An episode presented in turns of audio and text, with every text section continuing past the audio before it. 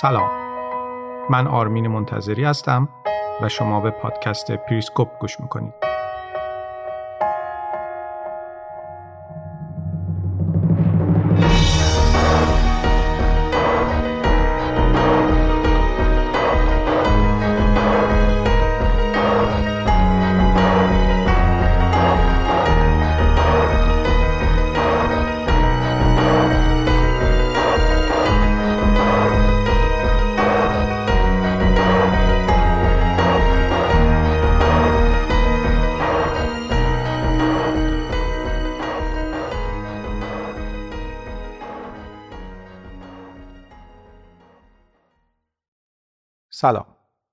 من آرمین منتظری هستم و خوشحالم که با چهاردهمین اپیزود پادکست پریسکوپ و سیزدهمین قسمت روایت ویلیام برنز از پشت پرده دستگاه سیاست خارجی آمریکا با شما هستم.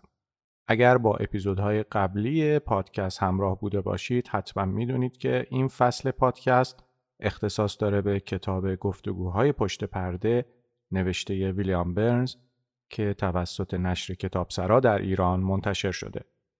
این کتاب در واقع خاطرات دیپلماتیک ویلیام برنزه که آخرین سمتی که در دستگاه سیاست خارجی آمریکا داشته قائم مقامی وزارت امور خارجه آمریکا بوده. ویلیام برنز در چند سال آخر فعالیت خودش یه مسئولیت دیگه هم داشته که اونم مذاکره با دیپلمات های ایرانی بوده که همین مذاکرات مبنای توافق هسته ایران و گروه پنج به علاوه یک شد. برنز در حال حاضر هم رئیس سازمان سیاه آمریکاست. در اپیزود قبلی ماجرای باز شدن کانال مذاکرات هسته‌ای مخفیانه ایران و آمریکا در عمان رو براتون روایت کردم. کانالی که با ابتکار سلطان قابوس پادشاه عمان باز شد. سالم اسماعیلی هم کسی بود که از طرف پادشاه عمان تسهیلگر برگزاری این مذاکرات بود.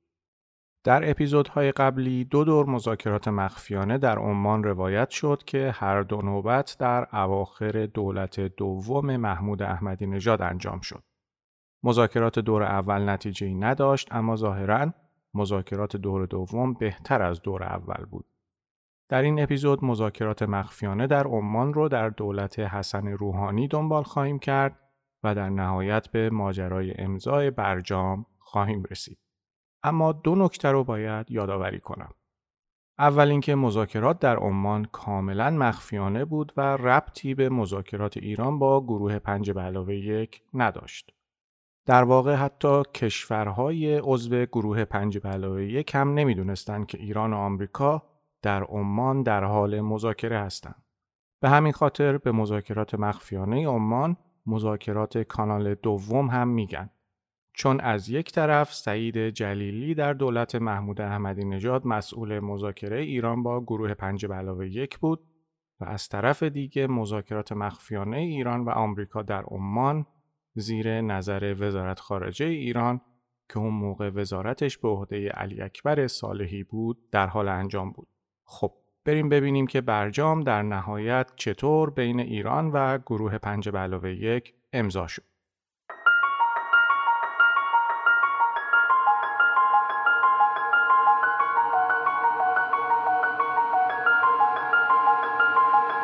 ویلیام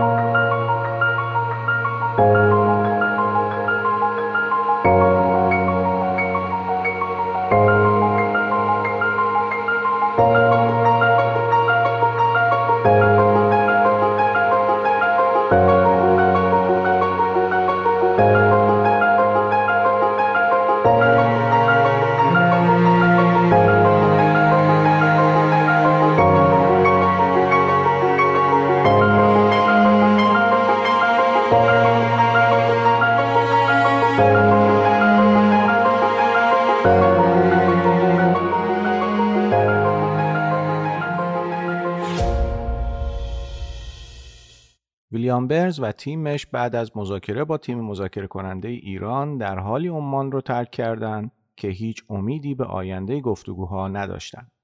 علاوه بر این اتفاقاتی توی بهار آینده رخ داد که چندان امیدوار کننده نبود. اوایل آوریل نشستی بین سعید جلیلی و گروه پنج به علاوه یک برگزار شد که هیچ نتیجه ای نداشت. آمریکا از طریق سالم اسماعیلی به ایران پیام داد و اعلام کرد حاضر گفتگوها رو ادامه بده اما ایرانی ها سرگرم برگزار کردن انتخابات ریاست جمهوری سال 92 بودند. بنابراین آمریکا به این نتیجه رسید که در اون موقعیت اصرار به ادامه گفتگوها چندان منطقی نیست. آمریکا هنوز نمی‌دونست چه کسی قرار جایگزین محمود احمدی نژاد بشه. بنابراین ترجیح داد صبر کنه و ببینه توی ایران چه اتفاقی میافته. انتخابات ریاست جمهوری ایران در نهایت برگزار شد و حسن روحانی به عنوان رئیس جمهوری آینده ایران در انتخابات پیروز شد. پیروزی غیرمنتظره حسن روحانی موجب شد آمریکا تا حدودی به آینده گفتگوها با ایران امیدوار بشه. حسن روحانی مذاکره کننده هسته ایران در زمان ریاست جمهوری سید محمد خاتمی بود. زیرکی و توانایی روحانی در اون مذاکرات موجب شده بود در عرصه سیاسی ایران جایگاه مطمئنی برای خودش دست و پا کنه. روحانی خیلی خوب می‌دونست که اثرات منفی تحریم ها اقتصاد ایران رو فلج کرده. روحانی موفق شد آیت الله خامنه ای رو قانع کنه که ایران باید در مذاکرات هسته‌ای جدیتر عمل کنه و برای رسیدن به نتیجه آماده باشه امتیازاتی به غرب بده. در غیر این صورت ممکن بود ایران با ناآرامی هایی مثل اعتراضات سال 88 روبرو بشه. ویلیام برنز اینجا توی کتابش می نویسه حالا که به گذشته برمیگردم می‌بینم آغاز گفتگوهای محرمانه در عمان در دوران ریاست جمهوری احمدی نژاد و پیش از آنکه روحانی به ریاست جمهوری برسد فکر خوبی بود.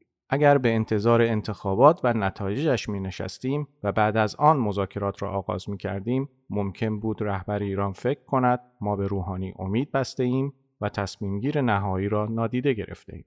اما گفتگوهای محرمانه در زمان احمدی نژاد موجب شد روحانی هزینه سیاسی اندکی برای آغاز گفتگوهای مستقیم با آمریکا متحمل شود چرا که دولت مبارز طلب احمدی نژاد قبلا این مذاکرات را آغاز کرده بود. حسن روحانی بعد از پیروزی در انتخابات جواد ظریف رو به عنوان وزیر خارجه دولتش انتخاب کرد. کسی که بعدها به عنوان چهره دیپلماسی ایران در جهان مطرح شد. جواد ظریف فارغ تحصیل دکترای روابط بین الملل از دانشگاه دنور آمریکا بود. همون دانشگاهی که کاندولیزا رایس هم در اون درس خونده بود. علاوه بر این جواد ظریف تجربه حضور در کلاس های جوزف کوربل پدر مادلین آلبرایت رو هم داشت. سالهای طولانی هم به عنوان سفیر ایران در سازمان ملل متحد خدمت کرده بود. اینجا خیلی جالب میشه اگر توصیف ویلیام برنز رو از جواد ظریف براتون بگم. برنز میگه ظریف خیلی خوب می‌دونست که چطور باید مسیرش رو توی دنیای پردوز و کلک سیاست باز کنه و اونچه که یاد گرفته رو به بهترین شکل ممکن به کار بگیره. ظریف می‌دونست چطور از هوش سرشارش استفاده کنه و در مذاکره ها قیافه مظلوم به خودش بگیره. گهگاهی هم با استفاده از رفتارهای احساسی و هیجانی سعی می‌کرد ما رو به بازی بگیره و ریشخند کنه. بعد از پیروزی حسن روحانی توی انتخابات یه پیام تبریک کوتاه از طرف اوباما براش ارسال شد. پیام اوباما با پاسخ سریع و مثبت روحانی مواجه شد. روحانی به محض اینکه سوگند ریاست جمهوری خورد، آمادگی خودش رو برای ادامه مذاکرات هسته‌ای اعلام کرد. علاوه بر این ایران یه پیام محرمانه به مقامات عمانی ارسال کرد و از اونها خواست گفتگوهای محرمانه در عمان ادامه پیدا کنه. تابستان همون سال سالم اسماعیلی به تهران سفر کرد و بعد از گفتگو با مقامات ایرانی متقاعد شد که جدیت جدیدی در ایرانی ها برای مذاکرات ایجاد شده. در نهایت قرار بر این شد که در اوایل سپتامبر دور بعدی مذاکرات ایران آمریکا در عمان برگزار بشه. پیش از رفتن به عمان تیم مذاکره کننده آمریکا یه ارزیابی کامل از رویکرد خودش انجام داد.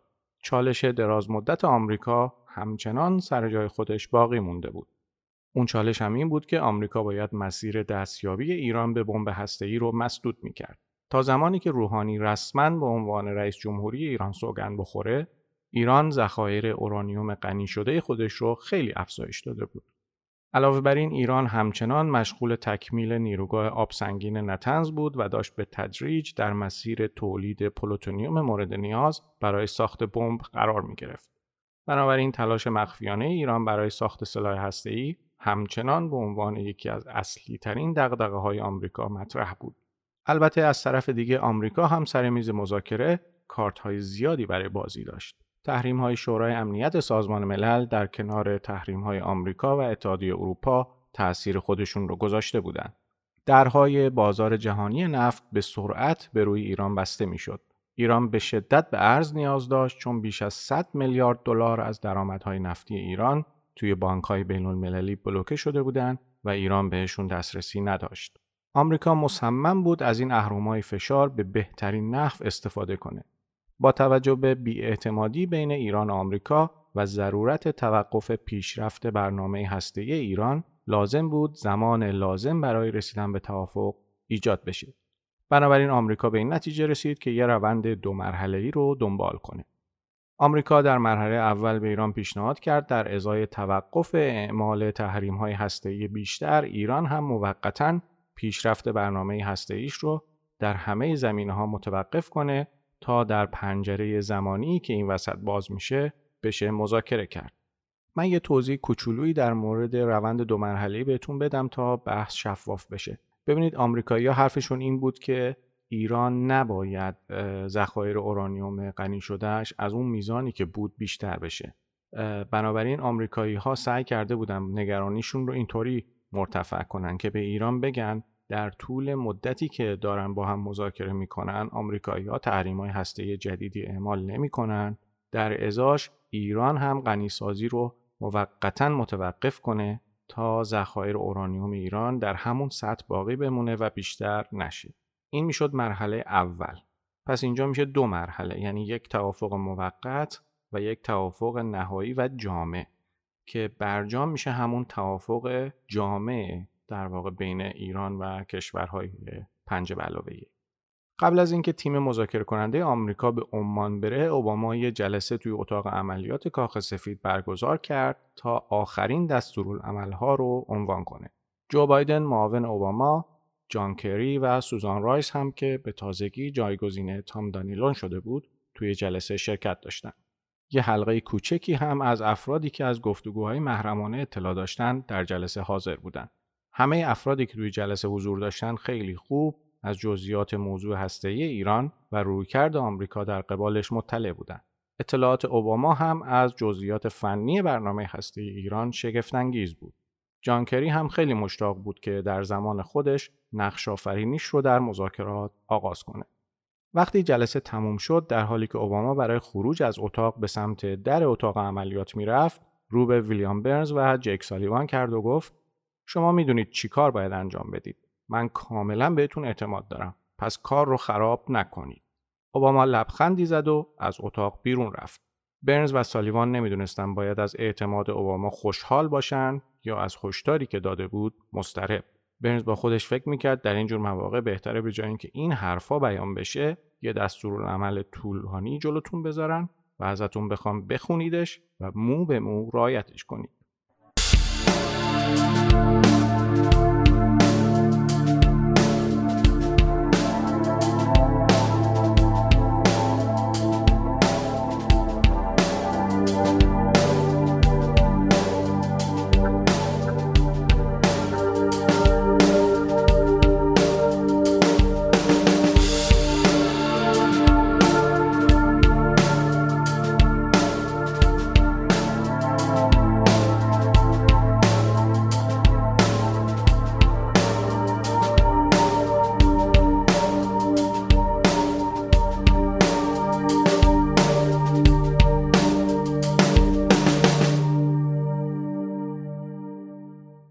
در نهایت تیم مذاکره کننده آمریکا راهی عمان شد.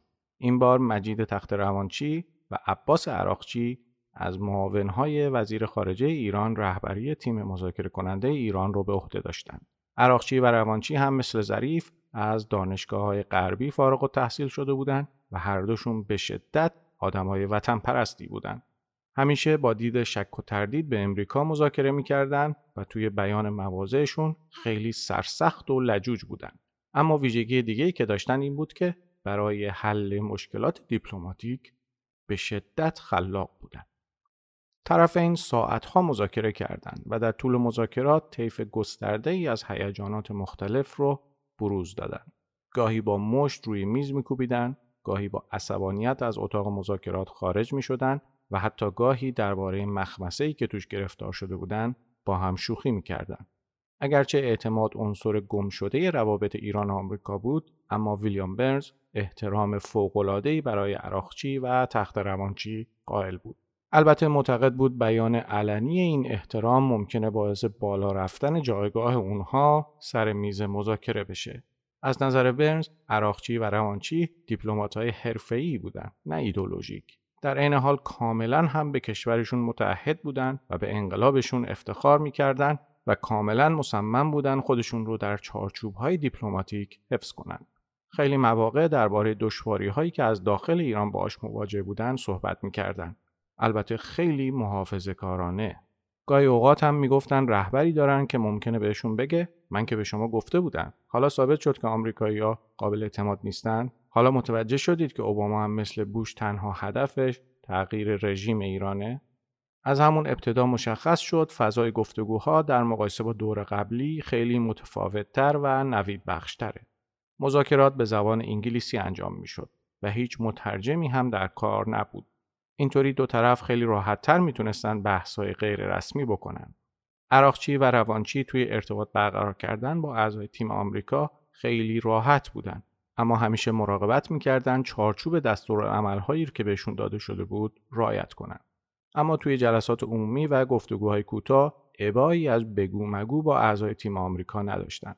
همون روز اول تیم مذاکره کننده ایران با روی کرده دو مرحله ای که از طرف آمریکا پیشنهاد شده بود موافقت کرد. اونها هم معتقد بودند این روی کرد بهترین راه حله. بنابراین طرفین درباره محورهای کلی توافق جامع صحبت کردند و خیلی زود متوجه شدند اگر اول در این خصوص گفتگو کنند وقتی برای بررسی مسائل کلی باقی نمیمونه بنابراین گفتگو درباره توافق جامع رو به یه وقت دیگه موکول کردن و اکثر وقت گفتگو رو به مشخص کردن چارچوب یه توافق موقت شش ماهه اختصاص دادن.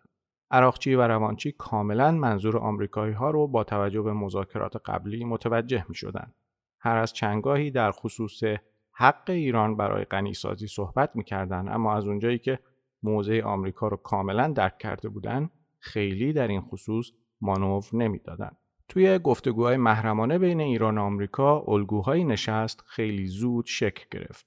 اولش نشستها با حضور پنج عضو از هر دو طرف برگزار می‌شد بعد گفتگوهای دیگری انجام می‌شد که در اونها مذاکره یا به صورت تک به تک و یا با حضور ویلیام برنز و جک سالیوان از طرف آمریکا و عراقچی و تخت روانچی از طرف ایران انجام می‌شد. به موازات این گفتگوها اعضای دیگه هیئتها درباره جزئیات محدودیت هایی که آمریکا قصد داشت روی برنامه هسته ایران انجام بشه و تعلیق تحریم هایی که مد نظر ایران بود گفتگو می‌کردند. بزرگترین چالش آمریکا توی این مذاکرات به انتظارات تیم مذاکره کننده ایران از میزان و دامنه تعلیق تحریم ها در دوره توافق موقت مربوط می‌شد. تیم آمریکا معتقد بود بهترین کاری که میشه انجام داد آزادسازی درآمدهای نفتی ایرانه که به تدریج توی بانکهای خارجی تجمی شده بود. اون موقع هر شش ماه یک بار 18 میلیارد دلار از درآمدهای نفتی ایران توی بانکهای بین المللی تجمی و بلوکه می‌شد. آمریکا به دقت محاسبه کرده بود که چه مقدار از درآمدهای نفتی ایران رو باید آزاد کنه تا شکافی توی معماری تحریم های ایران ایجاد نشه و خطر اینکه آمریکا اهرم فشار تحریم ها رو توی مذاکرات از دست بده رخ نده. چون آمریکا قصد داشت همچنان از اهرم تحریم ها توی مذاکرات آینده استفاده کنه و اگر حجم زیادی از دارایی های ایران را آزاد می کرد اهرم فشار تحریم ها کم اثر می شد. اما تعریف تیم مذاکره کننده ایران از تعلیق موقت تحریم ها خیلی جامعتر و گسترده تر از تعریف آمریکا بود. در واقع ایران انتظار داشت آمریکا حجم زیادتری از دارایی های ایران را آزاد کنه عراقچی و روانچی مصر بودند تمام 18 میلیارد دلار درآمد نفتی ایران باید در ازای اعمال محدودیت شش ماهه روی برنامه هستی ایران آزاد بشه. اما تیم آمریکا می‌گفت که بیشتر از 4 میلیارد دلار آزاد نمی‌کنه. یه مشکل دیگه هم وجود داشت و اونم این که ایران درخواست داشت آمریکا درباره اجرای تعلیق تحریم ها تعهد بده. تیم ایران می‌گفت با توجه به نقش کنگره آمریکا توی اعمال تحریم ها ایران چطور می‌تونه مطمئن باشه توی دوره موقت شش ماهه تحریم های جدیدی علیه ایران اعمال نشه نگرانی تیم ایران کاملا منطقی بود. تیم آمریکا مفصل توضیح داد که نظام سیاسی آمریکا چطور عمل می‌کنه و چرا اونا معتقدن دولت آمریکا با فرض اعمال محدودیت شش ماهه روی برنامه هسته ایران به تعلیق تحریم ها در بازه شش ماهه متحد میمونه. اما توضیحات آمریکایی ها عراقچی و روانچی رو قانع نمی‌کرد. برنز اینجا توی کتابش می نویسه واقعیت این است که با در نظر گرفتن سیستم سیاسی ناپایدار آمریکا توضیحاتمان حتی برای خودمان هم قانع کننده نبود.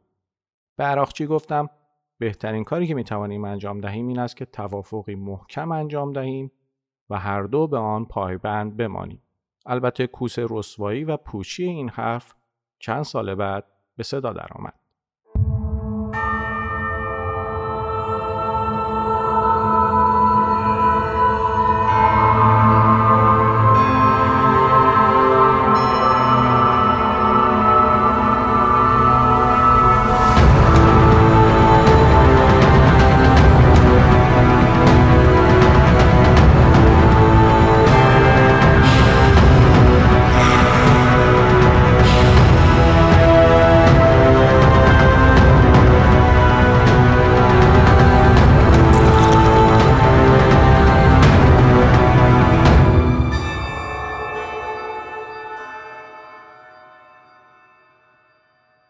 بعد از اولین جلسه مذاکرات هنوز مباحث زیادی برای گفتگو وجود داشت. اما تیم مذاکره کننده آمریکا به این نتیجه رسیده بود که برداشتن اولین قدم درک مشترک میان طرفین کاملا امکان پذیره آمریکا می‌تونست با تعلیق کمی از تحریم ها در ازاش از ایران بخواد پیشرفت برنامه هسته ایش رو موقتا متوقف کنه.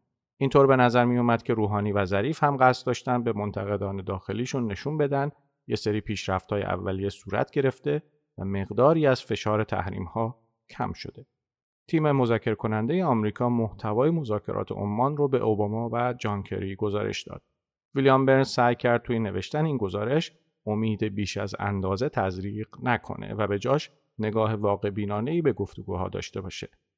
توی این گزارش تاکید شد ایرانی ها روی محرمانه موندن این کانال گفتگو اصرار دارند.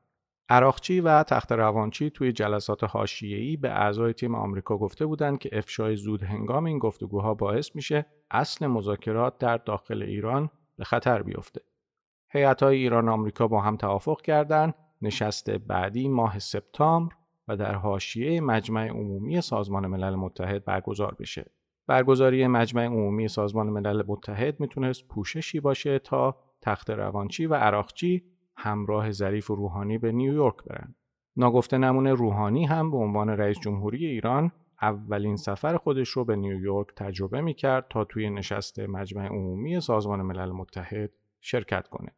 اولین دیدار برنز و سالیوان با عراقچی و تخت روانچی در نیویورک توی هتل والدورف آستوریا برگزار شد. توی این نشست برنز و سالیوان پیشنویس اولیه یه متن رو روی میز گذاشتند.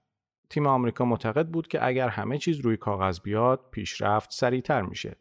در اون نشست وقتی برنز گفت که آمریکا فقط می‌تونه بخش کوچکی از درآمدهای نفتی ایران رو در مدت توافق شش ماهه آزاد کنه، عراقچی به شدت بهش واکنش نشون داد. بعدش هم که برنز و سالیوان درخواست کردند بعضی از زیرساختهای هسته ایران اساسا جمعآوری بشه، عراقچی به شدت عصبانی شد و با اطمینان گفت ایران چرخش سانتریفیوژها رو متوقف می‌کنه و همین کافیه چون چرخیدن سانتریفیوژ ها اگر متوقف بشه به راحتی نمیشه دوباره فعالشون کرد. گفتگوها توی نیویورک ادامه پیدا کرد و در طول یک هفته مذاکره سخت دو طرف تونستن درباره بخشی از ادبیات متن به توافق برسن. اگرچه گفتگوهای نیویورک توی هتل والدوف آستوریا نتیجه بخش بود اما یه سری مشکلات کوچیک هم این وسط ایجاد شد. مثلا یه بار وقتی که قرار بود عراقچی و تخت روانچی از لابی هتل عبور کنند تا به اتاق مذاکرات برسن برنز و سالیوان متوجه شدن یه عکس قاب شده بزرگ از حضور محمد رضا شاه در هتل والدورف که مربوط به دهه هفتاد میلادی بود درست روبروی مسیر عبور عراقچی و تخت روانچی نصب شده. تیم مذاکره کننده آمریکا سعی کرد عکس رو پایین بکشه اما قاب عکس خیلی محکم به دیوار میخ شده بود. البته عراقچی و روانچی اونقدر سریع به سمت محل مذاکرات هدایت شدن که اصلا متوجه عکس نشدن. برنز اینجا توی کتابش می نویسه به هیچ وجه نمی‌خواستیم به همتایانمان توهین کنیم و یا آنها را وادار کنیم سر میز گفتگو یک سخنرانی مبسوط چل دقیقه‌ای درباره حمایت آمریکا از رژیم شاه ایراد کنند. در طول همون هفته گفتگوها توی چند نوبت دیگه کاملا دور از سرصداهای مجمع عمومی سازمان ملل توی یه هتل دیگه در غرب منحتن برگزار شد. هیئت ایرانی هیچ دردسری برای رفت آمد بی سر و صدا به هتل نداشت. شلوغی منحتن اونقدرها بود که رفت آمد پنج تا ایرانی با پیرنهای سفیدی که دکمه هاشون از پایین تا زیر گردن بسته شده بودند خیلی جلب توجه نکنه. پیشرفت در گفتگوهای دو جانبه زمینه مناسبی فراهم کرد تا روز 25 سپتامبر جان کری و جواد ظریف در حاشیه نشست وزرای گروه پنج به علاوه یک توی سازمان ملل دیدار دو جانبه ای با هم داشته باشند. ظریف و کری در گفتگوی خصوصی سی دقیقه‌ای خودشون نتایج مثبت گفتگوهای محرمانه رو بررسی کردند و روی ادامه همین مسیر توافق کردند. این دیدار نیم ساعته آغازی بود بر ساعتها نشست رو در رو و گفتگوهای تلفنی بین کری و ظریف. طوری که رابطه بینشون برقرار شد که در کنار جدیتشون تبدیل به عامل اصلی تحقق همه دستاوردهایی شد که بعدها حاصل شد. به موازات دیدار کری و ظریف، جیک سالیوان مشغول امکان سنجی احتمال دیدار اوباما و حسن روحانی بود. سیگنال هایی که آمریکایی ها برای انجام این دیدار از طرف ظریف و مذاکره کننده های ایرانی دریافت کرده بودند مثبت بود اما هر چقدر که مشاورای روحانی بیشتر موضوع رو بررسی کرده بودند درباره تبعات سیاسی این دیدار توی تهران بیشتر نگران شده بودند. تا اون موقع روحانی توی سازمان ملل خوش درخشیده بود. روحانی برخلاف احمدی نژاد سخنرانی اقلانی و منطقی ایراد کرده بود و حتی وقوع هولوکاست رو هم به رسمیت شناخته بود. علاوه بر این روحانی با کمک ظریف توی دیدارها و مصاحبه هایی که داشت چهره متفاوتی از دیپلماسی ایران ارائه کرد. ایرانی ها برای موافقت با سناریوی برخورد اتفاقی اوباما و روحانی یه پیش شرط تعیین کردند. اونا می‌خواستند در همین برخورد اتفاقی اوباما حق ایران برای غنیسازی اورانیوم رو به رسمیت بشناسه.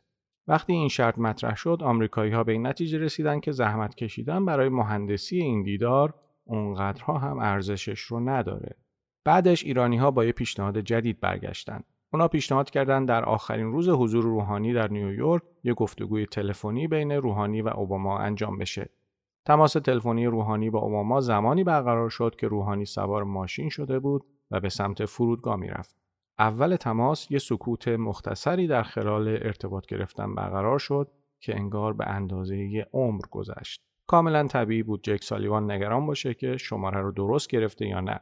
اما در نهایت تماس برقرار شد. اوباما و روحانی یه گفتگوی صمیمانه 15 دقیقه‌ای با هم داشتند. اوباما پیروزی روحانی رو در انتخابات تبریک گفت و تأکید کرد فرصت تاریخی برای حل مسئله هسته ایران پیش اومده. اوباما که از احتمال شنود سرویس های امنیتی کشورهای خارجی نگران بود ترجیح داد فقط یه اشاره غیر مستقیم به گفتگوهای محرمانه بکنه و روحانی هم با لحن ای به اوباما جواب داد. قبل از قطع کردن تلفن هم روحانی به زبان انگلیسی به اوباما گفت Have a nice day. بعد از این تماس تلفنی بود که آمریکایی ها به این نتیجه رسیدن که امکان توافق با ایران خیلی بیشتر شده.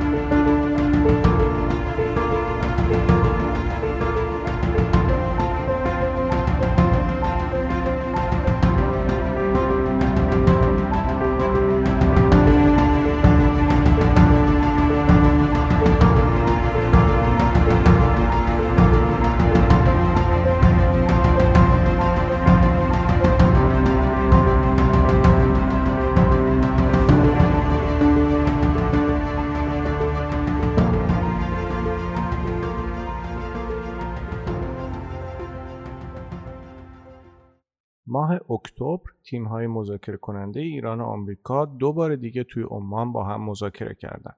توی این مذاکرات تعلیق تحریم ها مهمترین نگرانی ایرانی ها بود. از طرف دیگه ایرانی ها می‌خواستند که آمریکا 18 میلیارد دلار از دارایی های بلوکه شده ایران رو ظرف 6 ماه آزاد کنه. اما آمریکایی ها همچنان مصر بودند که فقط می‌تونن 4 میلیارد دلار رو آزاد کنند. علاوه بر این اختلافات بین تیم‌های ایران و آمریکا درباره محدودیت‌هایی که باید بر نیروگاه عراق اعمال می‌شد همچنان زیاد بود. در خصوص ادبیات مورد نظر تیم مذاکره کننده ایران در متن توافق درباره حق غنیسازی هم اختلافات جدی وجود داشت. در یکی از مذاکرات تیم آمریکا برای خونسا کردن حرفهای منتقدای روند مذاکرات پنج علاوه یک از تیم ایران خواست نه تنها تولید سانتریفیوژ های جدید رو متوقف کنه بلکه نصب اونها رو هم در تأسیسات هستی ایران متوقف کنه. این درخواست تیم آمریکا باعث شد عراقچی از کوره در بره و با عصبانیت بگه دیگه چی می‌خواید؟ مذاکره کننده های دو طرف مفصل درباره نحوه برگزاری هرچه بهتر نشست آینده ایران و گروه پنج علاوه یک که قرار بود اواسط اکتبر توی ژنو برگزار بشه گفتگو کردند. قرار بود این نشست در حاشیه گفتگوهای محرمانه عمان برگزار بشه. هر دو طرف توافق داشتن که دارن به مرحله ای می‌رسن که باید کانال مذاکرات مخفیانه رو با کانال گفتگوهای پنج به علاوه یک ترکیب کنن. اما موضوع این بود که مذاکرات مخفیانه نتایج خیلی مثبتی داشت. بنابراین طرفین تصمیم گرفتن این مذاکرات رو تا پایان ماه اکتبر ادامه بدن. عراقچی پیشنهاد کرد ایران می‌تونه یه سری توضیحات کلی رو درباره رویکرد توافق موقت و توافق جامع به اعضای گروه پنج علاوه یک ارائه کنه. تیم ایران یه سری جزئیات رو مطرح کردند که تیم آمریکا به طور ضمنی باهاشون موافقت کرد. علاوه بر این مواردی که هنوز سرشون اختلاف وجود داشت هم مشخص شد. اینطور به نظر می رسید که طرفین به طور کلی ارائه چارچوب کلی مذاکرات به گروه پنج علاوه یک رو مفید می دونستن. در نهایت در تاریخ 26 و 27 اکتبر بعد از دو روز مذاکره مفصل طرفین به یک پیشنویس رسیدند که توش در خصوص 5 یا 6 عبارت اختلاف وجود داشت. اما به طور کلی اینطور به نظر می رسید که بعد از چند سال تنش سر مسئله هسته ایران طرفین تونستن گامهایی به جلو بردارند. قبل از اینکه تیم آمریکا عمان رو به مقصد آمریکا ترک کنه برنز یه دیدار با سلطان قابوس داشت و یه بار دیگه ازش به خاطر تلاش هایی که برای برقراری کانال مذاکرات محرمانه با ایران انجام داده بود تشکر کرد و اطمینان داد که طرفین به توافق نزدیک شدن. اوباما از پیشرفتی که حاصل شده بود راضی بود اما از اونجایی که خودش وکیل بود می‌گفت باید چفت و بست های متن توافق محکم بشه آمریکایی‌ها واقعا از اینکه توی زمان به اون کوتاهی پیشرفت‌هایی به اون بزرگی حاصل شده بود غافلگیر شده بودند.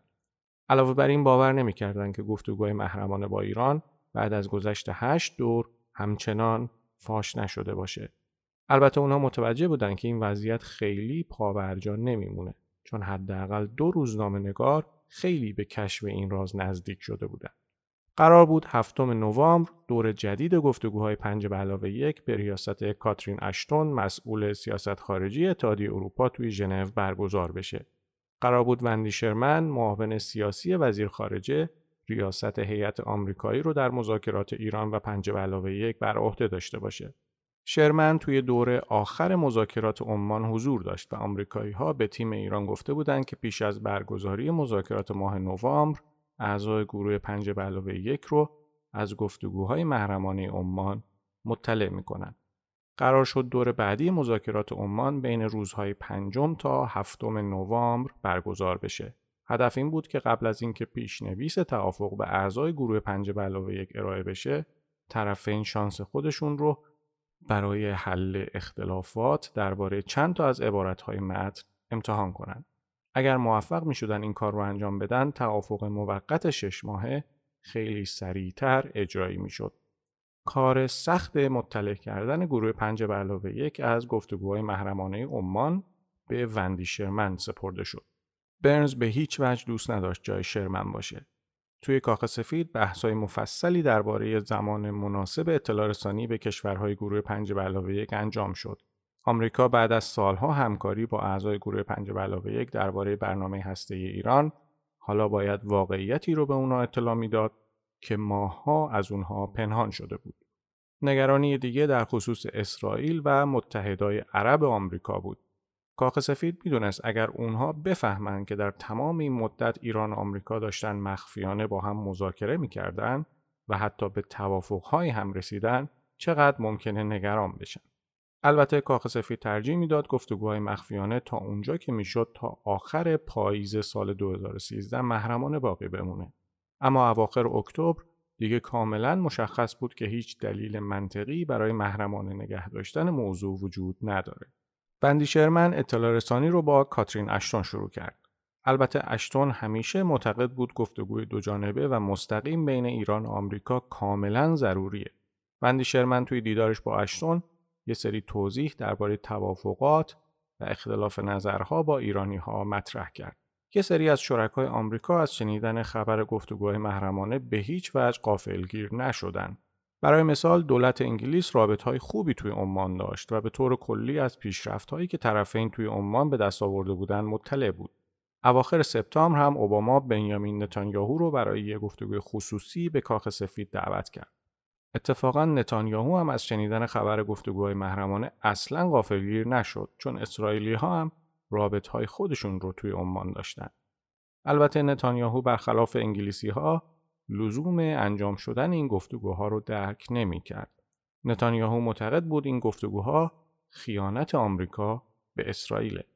البته این رو در نظر داشته باشید. اینکه امریکایی ها موضوع گفتگو محرمانه رو به شرکای خودشون اطلاع دادن به این معنا نیست که این موضوع در سطح رسانه‌ای در سراسر جهان فاش شده. در واقع امریکایی ها در اون مرحله صرفاً به متحدای خودشون اعلام کرده بودند که این گفتگوهای محرمانه انجام شده. اما هیچ کدوم از اون کشورها نباید در سطح رسانه‌ای این خبر رو فاش می‌کردن. پنجم نوامبر برنز و سالیوان توی هتل مندرین ژنو با تیم ایرانی دیدار کردند.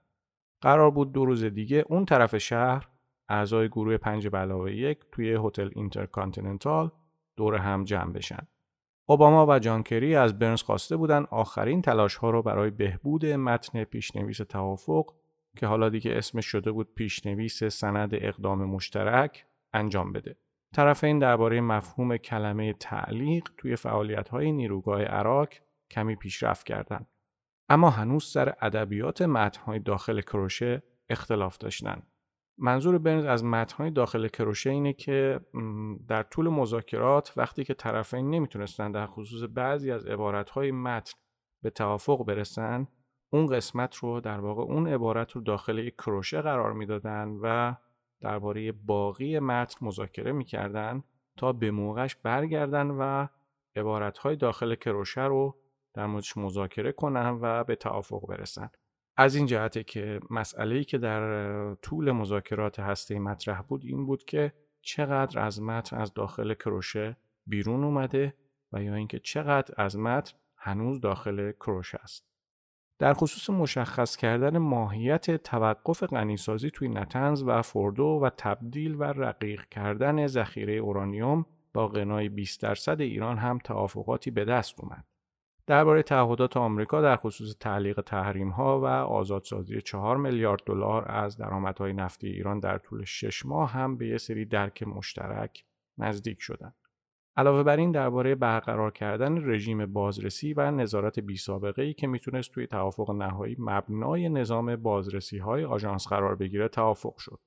پیشنویس توافقی که بین برنز و سالیوان با عراقچی و روانچی به دست اومده بود چهار صفحه و نیم بود و توی کل متن سه یا چهار کروشه اختلافات باقی مونده بود. تحویل متن پیشنویس به اعضای گروه پنج علاوه یک مشکلات و ناراحتی های خودش رو داشت. یه سری از کشورها از هایی که ایران و آمریکا در مذاکرات مخفیانه به دست آورده بودند تعجب کردند. اما از اینکه مذاکرات از اونها پنهان شده بود، دلخور شدند. اما اشتون خیلی سریع فضا رو تلطیف کرد و از همه خواست به جای دلخوری همه توجهشون رو معطوف فرصتی بکنن که متن پیشنویس در اختیارشون قرار داده. جواد ظریف قبلتر همراه تیم مذاکره کننده خودش به ژنو اومده بود. جانکری هم 8 نوامبر به سمت ژنو پرواز کرد. لوران فابیوس وزیر خارجه فرانسه هم بلافاصله به ژنو رفت. فابیوس با اون غرور فرانسویش کمی درباره گفتگوهای محرمانه با ایرانی ها اوقات تلقی کرد. فابیوس ایده های سفت و سختی برای محکم تر کردن ادبیات متن توافق داشت و تمرکزش هم بیشتر روی راکتور عراق بود. سرگئی لاوروف و باقی وزرای خارجه هم خیلی سریع راهی ژنو شدند. دو روز آینده مملو از هیجان بود. توی واشنگتن فشارها برای اعمال دور جدیدی از تحریم‌ها علیه ایران افزایش پیدا کرده بود و جواد ظریف هم در داخل تحت فشار نگاه های مردد و مشکوک قرار داشت. بعضی از اعضای گروه پنج به یک هنوز از گفتگوهای محرمانه ایران و آمریکا در عمان ناراحت بودند اما کری و اشتون با مهارت این ناراحتی ها را مدیریت کردند. در نهایت بعد از مذاکرات مفصل یه متن بازبینی شده که همه اعضا با اون موافق بودن به دست اومد. مبنای این متن همون پیشنویسی بود که ایران و آمریکا توی گفتگوهای محرمانه در عمان تهیه کرده بودند. درباره متن داخل بعضی از کروشه ها از ادبیات جدیدی استفاده شد و چند جمله هم به متن اضافه شد. روز نهم نوامبر ظریف خیلی برای دیدن نسخه بروز شده متن هیجان نداشت. ایرانی ها می دونستن پیشنویسی که در گفتگوهای محرمانه برای تولیدش تلاش شده بود هنوز چند تا کروشه داره و هنوز موارد اختلافی در اونها وجود داره. علاوه بر این اونا می‌دونستن که این متن باید توسط اعضای گروه پنج به علاوه یک بازبینی بشه و بدون شک اونها باید متن رو تایید کنند. جواد ظریف به جانکری یادآوری کرد از داخل ایران تحت فشاره و هر تغییری توی ادبیات متن حتی اگر خیلی کم باشه می‌تونه دردسرساز بشه. ظریف هم مثل همه های با تجربه هنرپیشه قهاری بود. گاهی اوقات وسط مذاکره صورتش رو با دستاش میپوشون تا جس غمگین بودن به خودش بگیره و با این کارش بقیه وزرا رو تحت تاثیر قرار می‌داد. ویلیام بز و جک سالیوان روز 20 نوامبر به ژنو برگشتند تا توی مذاکره با ایران آخرین اختلافات رو هم حل کنند. هماهنگی این جلسه با کاترین اشتون بود و بعدش خودش هم به مذاکرات ملحق شد. روز 21 نوامبر برنز و سالیوان با عراقچی و روانچی دیدار کردند. توی این دور از مذاکرات دامنه اختلافات کمتر شد. ظاهرا ایرانی ها از ادبیات متن درباره غنیسازی راضی بودند. توی ادبیات مربوط به غنیسازی با دقت تمام کلمات حق و غنیسازی از هم جدا شده بودند. در بخش مربوط به کلمه حق این کلمه به سراحت به معاهده منع گسترش سلاح‌های هسته‌ای ارجاع شد که توش تصریح شده بود اعضای این معاهده تا زمانی که فعالیت های هسته صلحآمیز داشته باشند می‌تونن از این حق برخوردار بشن. در ادبیات مربوط به کلمه غنیسازی هم این کلمه مشروط به پذیرفتن محدودیت هایی از طرف ایران شد که میبایست در دراز مدت روی برنامه هسته ایران اعمال بشه. در خصوص عراق هم پیشرفتهایی به دست اومد و عراقچی و روانچی با ناراحتی تغییرات مد نظر فابیوس رو درباره توقف ساخت راکتور عراق قبول کردند. طرفین درباره اقدامات نظارتی گسترده روی تأسیسات هسته ایران هم به توافق رسیدند. قرار بر این شد که از ساعت امضا شدن توافق نتنز و فوردو در هفت روز هفته به طور 24 ساعته تحت نظارت باشند و ایران توی هر مرحله از زنجیره سوخت هسته‌ای به بازرسای آژانس بین‌المللی انرژی اتمی اجازه دسترسی بده. در خصوص تعلیق تحریم ها هم همون فرمول مورد توافق ظریف و کری پیاده شد. قرار شد 4 میلیارد و 200 میلیون دلار از درآمدهای نفتی ایران توی بازه زمانی 6 ماه در 6 قسط به ایران پرداخت بشه. بعضی موارد هم به بخش تعلیق تحریم ها اضافه شد. قرار شد تحریم صنعت خودرو تعلیق بشه که البته بیشترین سود این تعلیق رو شرکت رنوی فرانسه می برد. برنز اینجا توی کتابش می نویسه در یکی از نوبت‌های مذاکره جواد ظریف در حالی که برق شیطنت در چشمانش دیده می‌شد برایمان تعریف کرد فابیوس در دیدارهای دوجانبه با او بیشتر زمان را به مذاکره درباره تعلیق تحریم صنعت خودرو می پرداخت در حالی که در جلسات عمومی از همه بیشتر درباره راکتور عراق و دیگر موضوعات حرافی و مانع تراشی می کرد.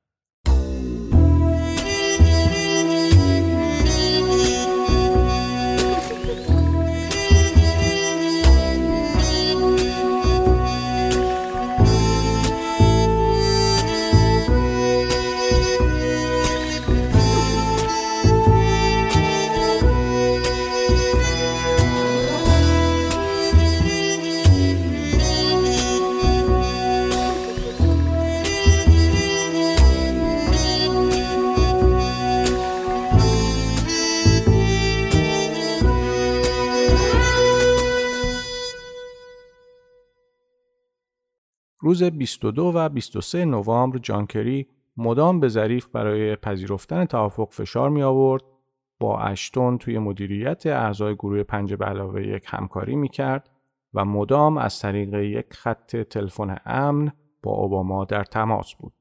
برنز و سالیوان هم به هتل اینترکانتینانتال رفته بودند و با استفاده از آسانسور و پله خودشون رو به اتاق جان کری رسوندن.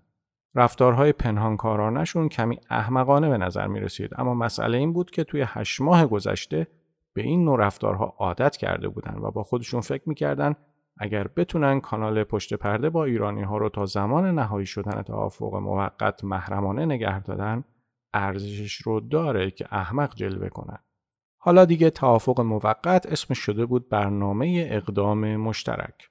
می‌شد حس کرد که ایرانی ها برای رسیدن به توافق عجله دارن. اونا نگران اوضاع سیاسی داخل ایران بودند. آمریکایی ها معتقد بودند در خصوص تحریم ها انعطاف های لازم رو به خرج دادن و اطمینان داشتن تونستن اهرم فشار تحریم ها رو حفظ کنند. اونا معتقد بودند هر زمان که نیاز باشه می‌شد از این تحریم ها توی مذاکرات دشوارتر درباره توافق جامع استفاده کرد. توی فیلم شجادل ساخته مل گیبسون توی صحنه جنگ اسکاتلندی ها و نیروهای انگلیسی مل گیبسون توی صف اول ایستاده و به همرزماش که منتظر درگیر شدن با سوار نظام انگلیس هستند میگه صبر کنید صبر کنید صبر کنید برنز و سالیوان هم که از زور بیخوابی و استرس سردرد گرفته بودند در حالی که می‌دونستن ایرانی ها همچنان به دنبال گرفتن امتیازهای بیشتر هستند مدام همون کلمات رو تکرار می‌کردن. ساعت دو نصف شب 24 نوامبر طرفین به توافق خیلی نزدیک شدن. صبر و تحمل وزرا دیگه سر اومده بود. برنز و تخت روانچی برای آخرین ملاحظات روی ادبیات متن با هم دیدار کردند. دو طرف در حالی که خیلی خسته شده بودند بعد از خلاص شدن از کار روی متن خیلی آروم به هم تبریک گفتند. ساعت چهار صبح کاترین اشتون و وزرای امور خارجه رو به جشن امضای توافق دعوت کرد. عباس عراقچی نیم ساعت قبل از مراسم امضای توافق با برنز تماس گرفت تا بگه دو یا سه تغییر دیگه هم توی متن باید اعمال بشه. برنز اینجا می نویسه ایرانی ها هرگز راضی نمی شدن و دست به هر کاری می زدن تا در هر موضوعی تا پایان ماجرا پیش بروند و نهایت انعطاف ما را بسنجند. من اما خیلی معدبانه خندیدم و به عباس عراقچی گفتم کمی برای این کار دیر شده. کار تمامه. برنامه اقدام مشترک یک گام ساده و موقت بود.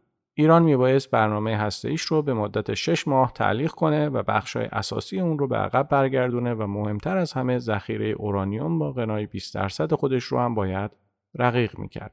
ایران متحد شده بود نظام بازرسی های فراگیر رو اجرا کنه. در عوض این تعهدات بعضی از تحریم های ایران تعلیق شد و تعهد داده شد در مدت این شش ماه تحریم جدیدی علیه ایران اعمال نشه. برنامه اقدام مشترک جنجال هایی هم به راه انداخت. بنیامین نتانیاهو نخست وزیر اسرائیل روز 24 نوامبر برنامه اقدام مشترک رو معامله قرن برای ایران توصیف کرد. بعد از این حرفای نتانیاهو ویلیام برنز به مجید تخت روانچی گفت می‌تونه از این حرفای نتانیاهو برای دفاع از توافق در داخل ایران استفاده کنه و تخت روانچی هم لبخندی از سر رضایت تحویل برنز داد. بعدش انتقادات کنگره از توافق شروع شد. بعضی از نماینده های کنگره پیش بینی کردن ایران حتما تقلب می‌کنه و ساختمان تحریم هایی که برای بنا کردنش زحمت های زیادی کشیده شده بود قبل از دستیابی به توافق جامعه فرو میپاشه. البته هیچ کدوم از این پیش بینی ها درست از آب در نیومد. ویلیام برنز می نویسه برنامه اقدام مشترک توافق محکم بود که از بسیاری جهات بیشتر به نفع ما بود تا ایران. ایرانی ها حتی بعد از این توافق هم همچنان با تحریم ها دست به گریبان بودند. البته این توافق فرصتی برای ما و ایرانی ها ایجاد کرد تا نشان دهیم هر کدام می توانیم نفع خود را از معامله برداریم. این توافق زمان و فضای لازم را در اختیار اوباما و جانکری قرار داد تا درباره توافق جامع با ایران مذاکره کنند. اخبار مربوط به گفتگوهای محرمانه آمریکا با ایران چند ساعت بعد از امضای برنامه اقدام مشترک منتشر شد. دیگه برای همه روشن شد که چطور گروه پنج به علاوه یک و ایران تونستن انقدر سریع به توافق برسن. به هر حال دیگه گفتگوهای پشت پرده ایران و آمریکا توی تاریخ ثبت شده بود. و برنز و سالیوان نقش حمایتی و مرحله به مرحله توی مذاکرات هسته‌ای برای رسیدن به توافق جامع ایفا می‌کردند. برنز و سالیوان تونسته بودند در تمام ساعتها و روزهایی که گفتگوهای محرمانه با ایران جریان داشت روابط شخصی خوبی با ظریف، تخت روانچی و عراقچی ایجاد کنند. اگرچه ایرانی ها می دونستن دستیابی به توافق جامعه از مسیر گروه پنج به علاوه یک عبور می‌کنه اما به این نکته هم توجه داشتند که رابطه ایران آمریکا که حالا دیگه علنی شده بود محور تلاش ها برای دستیابی به توافق جامع محسوب میشه. حتی ایرانی ها که همیشه توی مذاکرات جدی بودن گاهی اوقات با یادآوری روزهای گفتگوهای محرمانه توی عمان حس نوستالژیکی بهشون دست می‌داد. جان کری خودش رو وقف دستیابی به توافق جامع کرده بود. کری و ظریف موتور محرکه این روند بودند و وندی شرمن هم واقعا خستگی ناپذیر بود و با مهارت تمام تیم پرتعداد مذاکره کننده های آمریکا را مدیریت می‌کرد. کارشناس های خبره وزارت خزانه داری، وزارت انرژی و بخش های دیگه دولت آمریکا عضو این تیم بودند. ارنست مونیز وزیر انرژی که خودش یک کارشناس خبره مسائل هسته‌ای بود از تخصص و خلاقیت خودش برای برطرف کردن اختلافات با علی اکبر صالحی رئیس سازمان انرژی اتمی ایران استفاده کرد. برنز چند بار توی فضای محدود هتل کوبورگ وین به تیم مذاکره کننده ملحق شد. تو اون بازه زمانی هتل کوبورگ به واسطه میزبانی مذاکرات هسته‌ای و منوی رستورانش خیلی مشهور شده بود. نیمه دوم سال 2014 برنز به درخواست جانکری چند بار با ظریف دیدار کرد. بهار سال 2015 قبل از آغاز ماراتون مذاکرات توی لوزان سوئیس برنز یه دیدار بی سر و صدا با تخت روانچی و عراقچی توی ژنو داشت. با توجه به اینکه صبر کنگره آمریکا لبریز شده بود و تمایل برای اعمال تحریم های جدید علیه ایران زیادتر شده بود و با در نظر گرفتن اینکه ایرانی ها در خصوص بعضی مسائل کلیدی عقب کرد کرده بودند برنز با سراحت به عراقچی و تخت روانچی گفت ما تا اینجا پیش رفتیم اما با در نظر گرفتن این شرایط شاید مجبور شویم به دنیای بدون توافق فکر کنیم و اساسا توافق را فراموش کنیم. این حرف برنز خیلی روی تخت روانچی و عراقچی اثر گذاشت مذاکرات جانکری با ظریف و اشتون توی لوزان سوئیس اواخر ماه مارس و اوایل آوریل سال 2015 طولانی ترین مذاکراتی بود که یه وزیر خارجه آمریکا از زمان کمپ دیوید در سال 1978 توش شرکت کرده بود. چارچوب برنامه جامع اقدام مشترک یا همون برجام دوم آوریل سال 2015 اعلام شد و جولای همون سال توافق نهایی به دست اومد. ایرانی ها قبول کردند در ازای لغو تدریجی تحریم ها تعهد بدن که هرگز به سمت ساخت سلاح ای نمیرن. اونا قبول کردند محدودیت های گسترده و دراز مدتی رو روی برنامه صلحآمیز هسته خودشون اعمال کنند. 98 درصد ذخایر اورانیوم غنی شده ایران هم از کشور خارج شد و چرخش نزدیک به دو سوم سانتریفیوژ های ایران متوقف شد. بر اساس برنامه جامع اقدام مشترک یا همون برجام مسیرهای دسترسی ایران به سلاح هسته‌ای مسدود شد.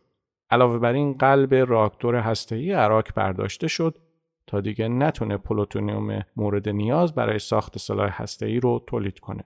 قرار شد ایران تحت تدابیر بازرسی و نظارتی گسترده‌ای قرار بگیره که بعضی از اونها دائمی بودند. اینطوری شد که زمان گریز هسته ای ایران یعنی همون زمانی که لازم یک کشور اورانیوم غنی شده برای ساخت یه بمب هسته ای رو ذخیره کنه تا مدت ده سال بعد از امضای توافق از دو تا سه ماه به یک سال افزایش پیدا کنه. از نظر برنز آمریکا به اهدافش دست پیدا کرده بود و اینطوری تونسته بود از درگیری نظامی با ایران دور بشه. با توجه به اینکه کتاب خاطرات برنز سال 2019 منتشر شده بنابراین در اون زمان دیگه دونالد ترامپ از توافق هسته‌ای با ایران خارج شده بود. برنز توی این فصل از کتاب که کاملا به مذاکرات هسته‌ای با ایران مربوط میشه و مفصل ترین فصل کتاب هم هست در پایان روایتش تحلیلی هم از مذاکرات هسته‌ای با ایران و برجام و رویکرد ترامپ درباره این توافق ارائه می‌کنه که شنیدنش خالی از لطف نیست. اوایل سال 2013 وقتی برنز و همکاراش برای شرکت توی اولین دور گفتگوهای محرمانه سوار هواپیما می شدن تا به عمان برن فکرش رو هم نمی‌کردن که بتونن راه حلی برای مسئله هسته ایران پیدا کنن. در اون زمان برنامه هسته ایران مهمترین چالش عرصه بین الملل محسوب می‌شد. تاریخ طولانی سوءزن و شکوه و شکایت بین ایران و آمریکا یکی از موانع اصلی عادی سازی روابط دو کشور بود. عرصه سیاسی هم در داخل ایران و آمریکا مخرب بود و هیچ فضایی برای مانور دیپلماتیک باقی نمیگذاشت. اون موقع هیچ دلیلی وجود نداشت که ثابت کنه طرفین می‌تونن حتی از یکی از این موانع رد بشن. چه برسه به اینکه بخوان همه موانع رو پشت سر بذارن و به توافق برسن. البته برنامه اقدام مشترک و برنامه جامع اقدام مشترک هیچ کدومشون توافقات بینقصی نبودن. واقعیت این بود که از نظر آمریکا توی یه دنیای بینقص ایران اصلا نباید از حق غنیسازی اورانیوم برخوردار می‌شد و اساسا همه تأسیسات غنیسازی ایران باید کاملا تعطیل می‌شد. اما آمریکایی‌ها می‌دونستند که توی یه دنیای بینقص زندگی نمی‌کنن و واژه بینقص توی دیپلماسی اساسا جایگاهی نداره. آمریکا نمی‌تونست با استفاده از قدرت نظامی و ابزارهای دیپلماتیک دانش غنیسازی ایرانی ها رو نابود کنه. تنها کاری که از دست آمریکا برمی اومد این بود که برنامه هسته ایران رو برای مدت زمان طولانی محدود کنه و یه نظام جامع بازرسی روش اعمال کنه تا ایران نتونه به سمت تولید سلاح ای بره. برنامه جامع اقدام مشترک به رغم همه خلاها و نقصایی که داشت ثابت کرد دیپلماسی می‌تونه کارساز باشه. آمریکا اوایل دولت اوباما بر اساس گام های اولیه‌ای که اواخر دولت بش برداشته شد کار رو شروع کرد و سعی کرد جدیت ایران رو آزمایش کنه. بعدش هم یه اطلاف فراگیر ایجاد کرد و قوی ترین برنامه تحریمی رو علیه ایران اجرا کرد. البته این وسط هم تمایل خودش رو به مذاکره با ایران اعلام می کرد. این روی کرد ایرانی ها رو در موضع دفاعی قرار داد و بهانه رو از اونها گرفت. هر زمان که ایران نشون می‌داد تمایلی برای توافق نداره و نمی‌تونه تصمیم نهایی رو بگیره، آمریکا فرصت پیدا می‌کرد با اعمال یه سری تحریم فشار رو روی اقتصاد ایران افزایش بده. وقتی قدرت های فشار آمریکا به اوج خودش رسید یا باید از اونها استفاده می‌کرد یا اینکه خطر بی اثر شدنشون رو میپذیرفت. تحریم ها روی ایران اثر گذاشت چون حمایت گسترده بین المللی پشتشون بود. اما وقتی روحانی و ظریف به قدرت رسیدن و یه چهره عملگرا و ملایم از ایران نمایش دادن دیگه وقتش رسیده بود که آمریکا به دیپلماسی یه فرصت بده.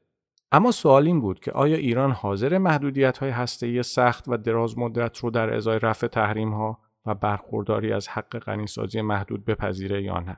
اگر قرار نبود محدودیت های سخت و نظارت های همه جانبه روی تأسیسات هسته ایران اعمال بشه مطمئنا توافقی هم در کار نمی بود.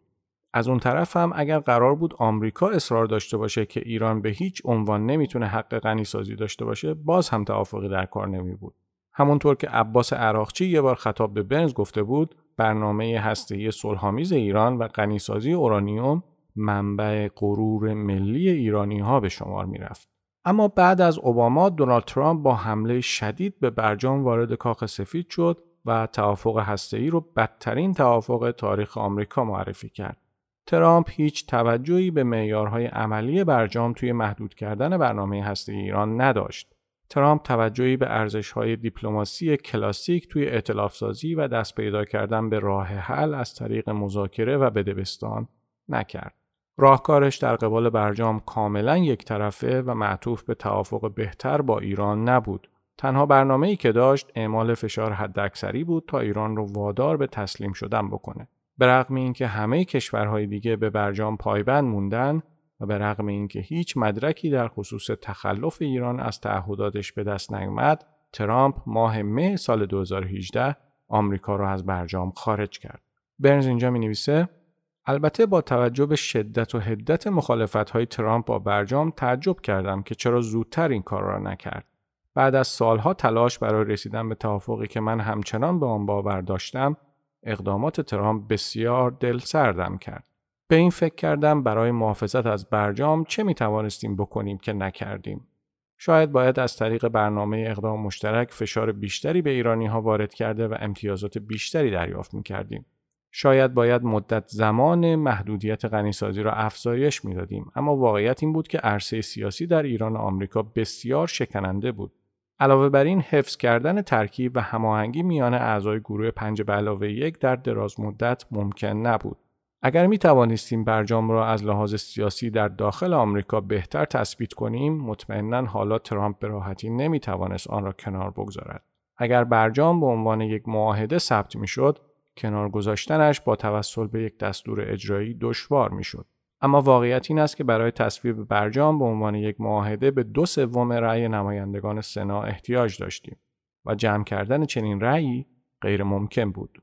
این واقعیت که 60 درصد مردم آمریکا مخالف خروج آمریکا از برجام بودند آنقدر قدرت نداشت که بتواند برجام را حفظ کند. خروج آمریکا از برجام نشون داد نابود کردن دیپلماسی به مراتب آسونتر از ساختنشه. خروج آمریکا از برجام متحدای آمریکا رو که سالها از تلاش‌های آمریکا در خصوص برنامه هسته ایران حمایت کرده بودند، ناامید کرد. اعمال دوباره تحریم ها علیه ایران در حالی که متحدای آمریکا به کارآمدی دوباره این ابزار شک داشتند باعث شد خیلی از کشورها سعی کنند وابستگی خودشون رو به دلار و سیستم مالی آمریکا کمتر کنند. علاوه بر این تصمیم ترامپ برای نابود کردن برجام به اعتبار آمریکا در جامعه بین الملل ضربه زد و ثابت کرد آمریکا ممکنه به توافقهای دیگه هم که امضا می‌کنه پایبند نباشه.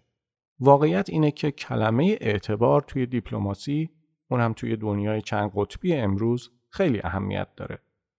برنز آخر این فصل از کتابش می نویسه تصمیم آمریکا در خروج از برجام بار دیگر خاطره یک جانب گرایی قلدر معابانه آمریکا در جنگ سال 2003 عراق را در اذهان زنده کرده و بار دیگر نشان داد آمریکا هیچ اعتقادی به دیپلماسی ندارد.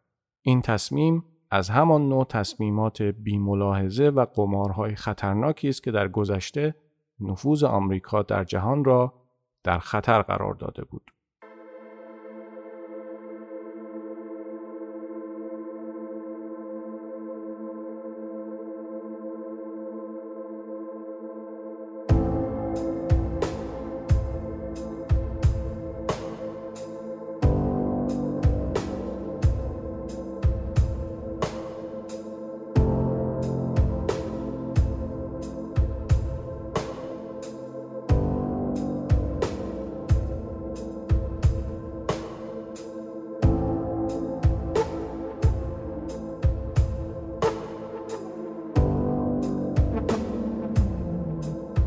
سیزدهمین قسمت روایت ویلیام برنز از پشت پرده دستگاه سیاست خارجی آمریکا هم تموم شد پادکست پریسکوپ رو می‌تونید در پادگیرهای SoundCloud، Apple Podcast، Google Podcast، Spotify، شنوتو و کاست باکس گوش کنید.